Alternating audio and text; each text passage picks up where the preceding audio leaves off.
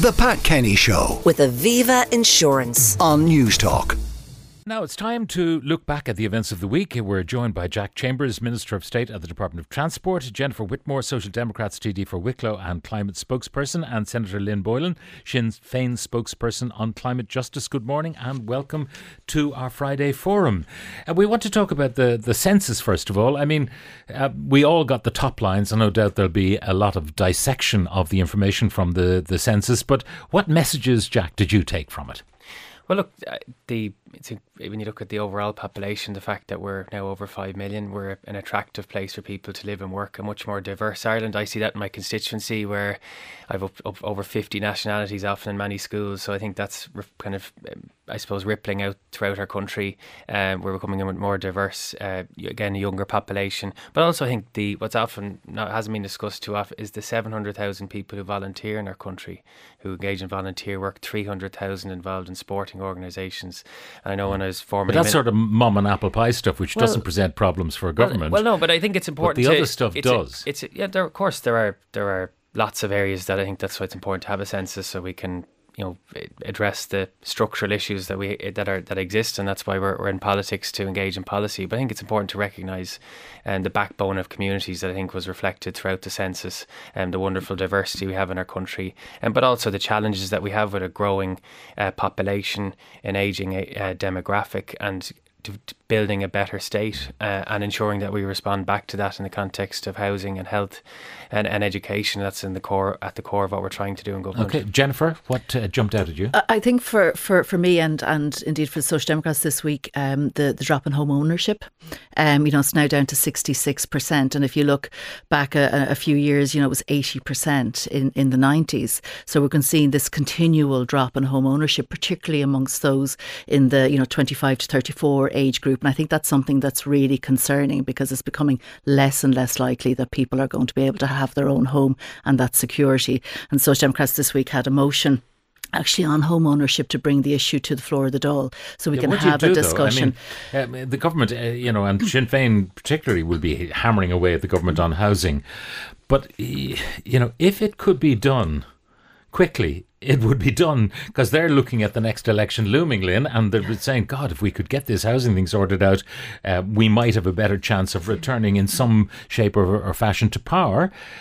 You so think, the fact that they're you? not doing it means it might be not doable. I, I, I don't agree. I think what we've seen is Fine Gael in government for 12 years. Uh, Fianna Fáil have propped them up in the last government, are now in government with them. Um, and they are introducing policies that don't work. So that so called uh, help to buy scheme, the controversial shared equity scheme, they're all things that are actually pushing up the cost of housing for people. We see rent increasing, um, you know, and, and the, the census results are interesting in terms of home ownership, but also there was a Eurofound study out this week as well that showed that Ireland's the worst performer in terms of young people having to stay living at No, home. No, we're not. We Well, had the one of biggest increase. That, that's an important thing to say. Yeah, but we're one of there, seven there are worst other perf- of- Croatia. I think they stay there till their pensioners nearly living with their mammy and daddy. Yeah, but we're one of seven worst performers, but we did have the largest increase. But I mean, th- th- so uh, you would think that the government would act on housing, but all of the measures they've taken to date are failing. Yeah, Jennifer. I think it's interesting because you know obviously when we were preparing for the motion this week, we were looking through different stats, and eighty-two percent of the planning permissions for Dublin City uh, last year were were or since uh, twenty eighteen were built to rent. So only fifteen percent.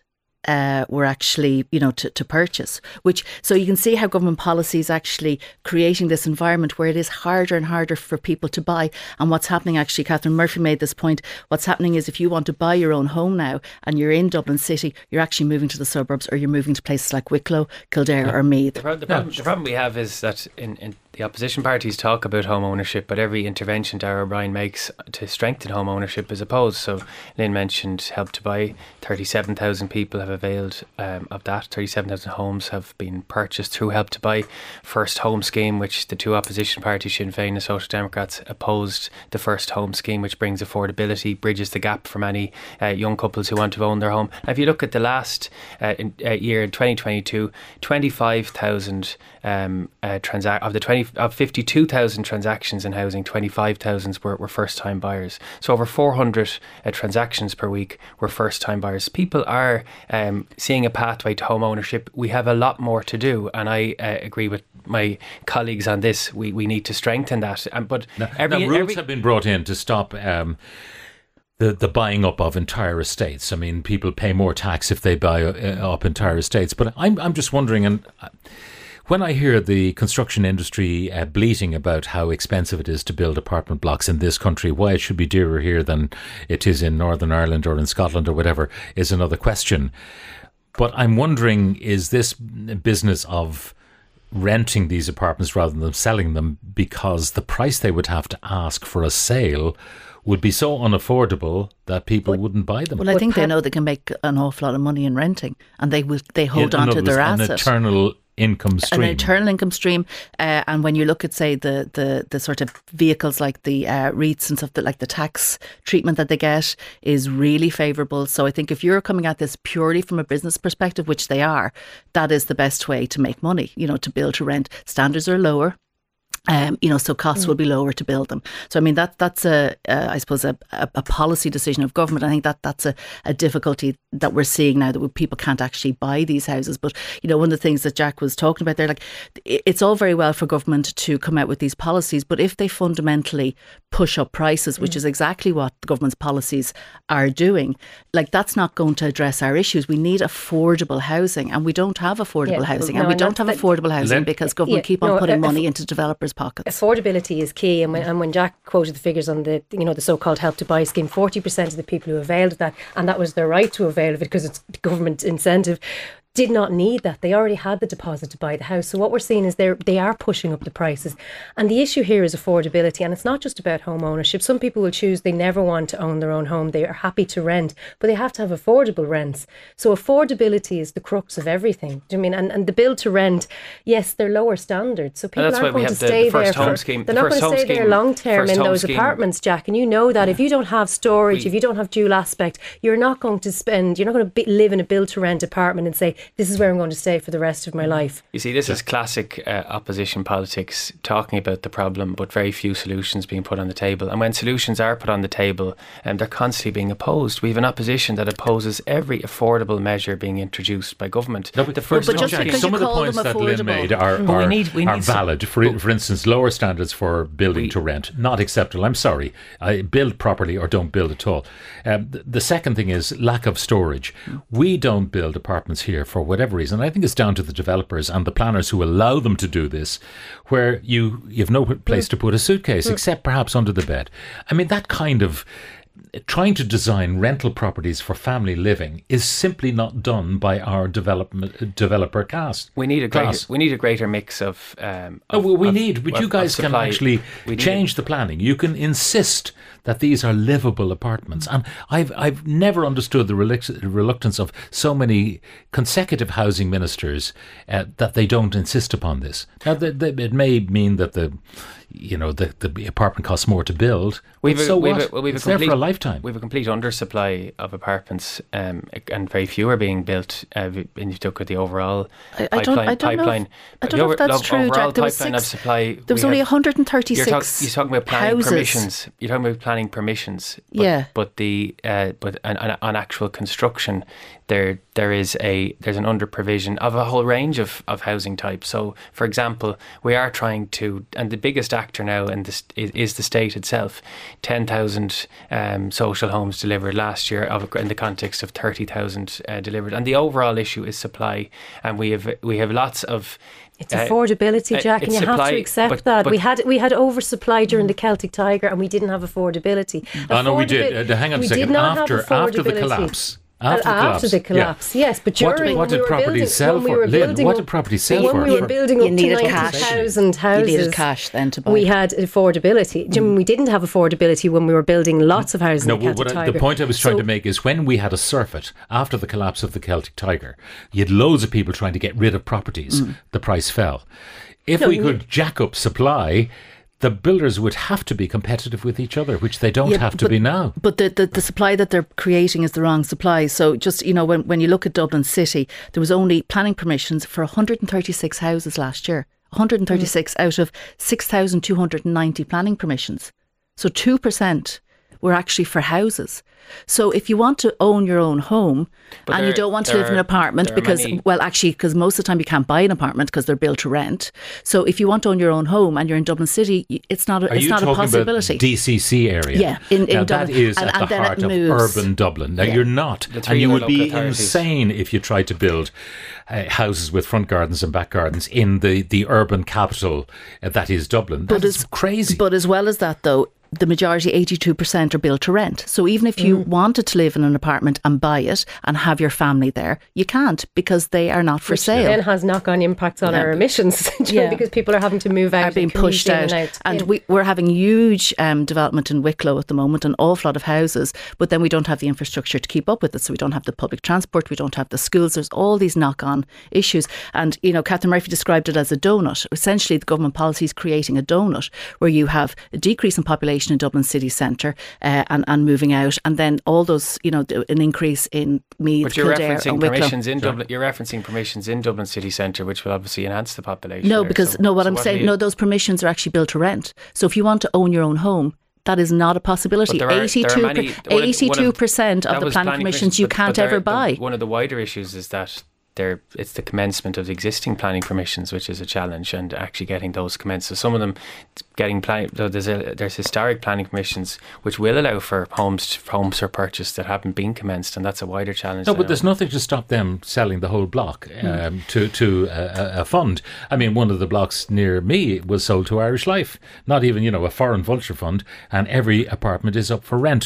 When initially, when the planning was sought, it appeared they were all going to be mm. sold individually. Mm. Suddenly, the designation changes. Yeah, no, and that that is a that that that is I know a concern of, of for people that are living beside. I mean, we, we've addressed that in the context of housing estates, um, but there is a wider issue on when it comes to finance as well, um, and the, around the construction of apartments. And part of what Minister O'Brien tried to do with the development levies is to try and give greater certainty around cost in, in terms of apartment building and actually getting units and, and supply. No, but the, the whole idea that if you get planning permission, and you shouldn't get it unless there is an electrical connection, a water connection, a sewage connection, you shouldn't even be given planning permission un, unless that's in place. But we don't do that. We give them planning permission, and then they say, "I'm sorry, I can't build this because I can't get, uh, you know, an electricity supply, and I can't get sewage. Therefore, I'm not going to build it." And nominally, all these houses are fit to be built why not, well, first of all, sort out the planning so that they don't get permission for things they can't build? And secondly, part of that either is- use it Or or, lose it. lose it. it, exactly. part of that is in, exactly. the, is in the zoning that local authorities. Uh, I think they have they have there's a much better process now with local authorities in the in the creation of their local development plans around to having service sites and actually focusing uh, development where there is service Which sites. An Bord Pleanála, as with- you know, has ignored uh, traditionally. I think that, that- might so be some there- reform there, but they Yeah. drove coach and four through local but there is authority it's, development it's, plans. It's, it's a it's a, it's a it's a much more focused structure now than than it had been historically, and people would know that who served in local authorities that service sites are where the emphasis is, so that if something is zoned for housing, that it can be developed um, when when it receives Now, permission. the, the government's plans at the moment uh, are when land is zoned for residential, that either you use it for development and do it quickly or you pay a tax. Um, so a farmer who finds himself zoned by the local council and doesn't want to build, wants to keep his dairy herd until the Greens tell him to cull it, um, he says, I want to stay as a farmer. And then he's got to pay a tax. So or that's else being- get his land dezoned. So that's being that's being addressed, and uh, Minister O'Brien is uh, is working on addressing that anomaly in the in the in the taxation code with with Minister McGrath, um, so that No, what I'm saying is that the, quite a radical approach to, to land uh, use there, and why not have the same approach to uh, uh, planning permissions that are not built? Well, look, we, Uh, we you know, we, we, will we- tax you out of it, or you have Yeah. to sell it Yeah. to somebody who is going to build we, it. we we introduced this as a as a measure to try and incentivize the use of land and to make sure that zoned land is mobilised and and obviously that's that's something the Department of Finance led on. I want to move on to other topics. Uh, taxing older people more because their pension age is approaching. What do you think, Jennifer?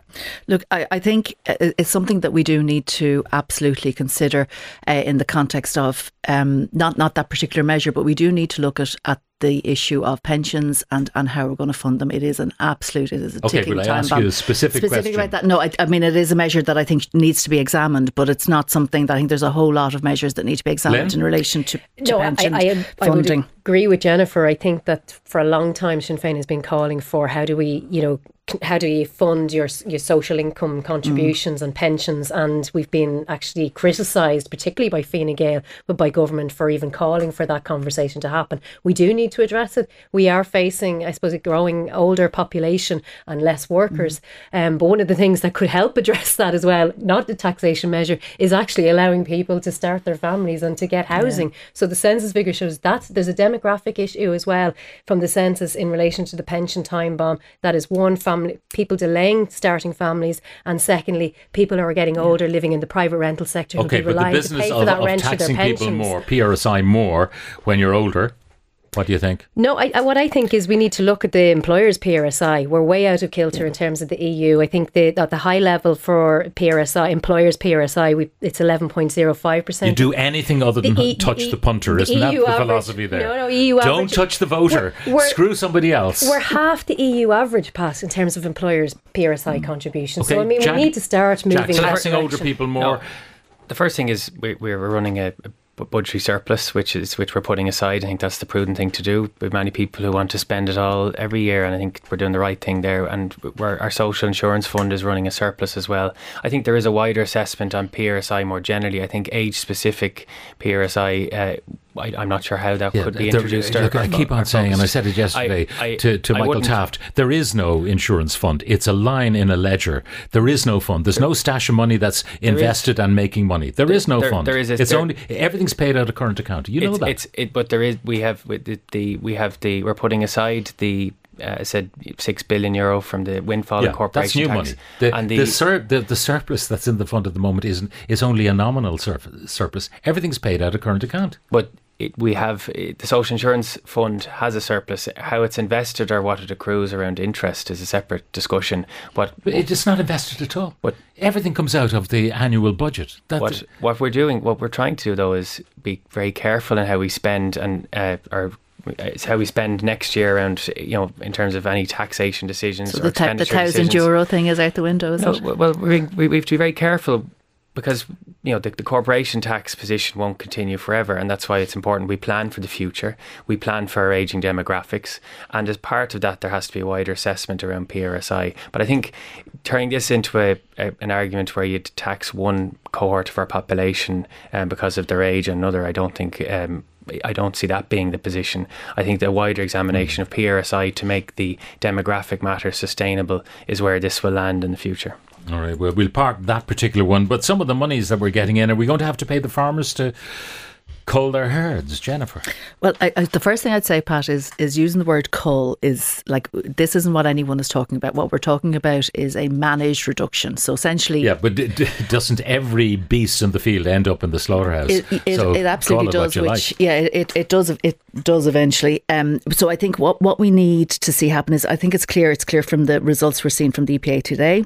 It's clear from every single report uh, that that comes out that we're not meeting our targets, uh, and that we are going to need to do a lot more to do it. And I do think agriculture is going to have to do more, and I do think there will need to be a, a, a managed reduction of the herd. Yeah, no, I, I agree. I think like uh, people like yourself, media love the, the, those sort of phrases, culling the herd or you know taking the cars away from everybody. But I don't think it helps us get where we want to be, which is bringing people along with us. But look, we know none of the sectors are are fit for purpose at the mm. moment. Our transport emissions, our household emissions, our industrial emissions, our agricultural emissions, none of them are reaching their targets.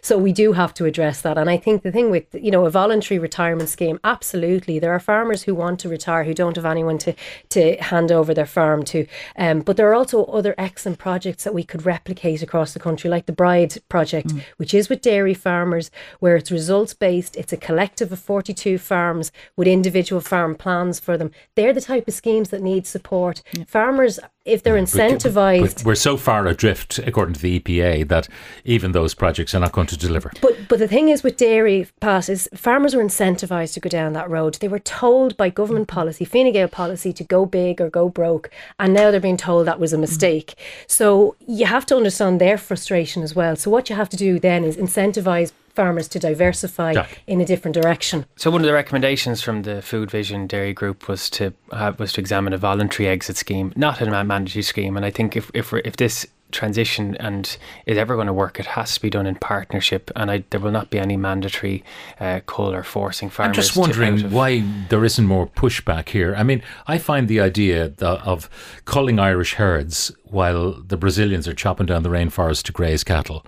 I just find that bizarre. Well, that's But it's not a cold though, Pat. That's that is the thing. It, it, it's a managed reduction, so it's not inseminating. Essentially, it's it's reducing the population through non-insemination. But the, But also other the know thing what as well. No, talking your about the Mercosur, general the Mercosur principle. No, you're- deal should be the Mercosur deal. Mercosur should be dropped. Yeah, I mean, absolutely. absolutely, Yeah, one hundred percent. That we deal have a, should we just have a be very killed sustainable. off. We have, a, we have a sustainable food system worth 14 billion euro to the Irish economy, which will continue to provide an important export-led approach for, for our country. But it's important we work with farmers on, on diversification, on reducing emissions, and I, and I think farmers are up for that. One that. very important bit of business to do, and that is to wish somebody the best of luck. Isn't that right, Lynn? That's right. Yes, She's a Because woman one of your me. colleague, Louise O'Reilly, who is much uh, admired by everyone in Leinster House. Why?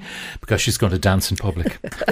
yeah, she's uh, she's uh, in a competition with eight teams, and uh, O'Dwyer's does Broadway, and uh, their team is called Big Spender, and they're going to make a show of themselves for charity. It's uh, to raise funds for O'Dwyer's GAA Club for the new clubhouse. It's happening in the City North Hotel tomorrow at seven o'clock. So to Louise and everyone who's taking part in that, the best of luck to you all. The Pat Kenny Show with Aviva Insurance. on Newstalk.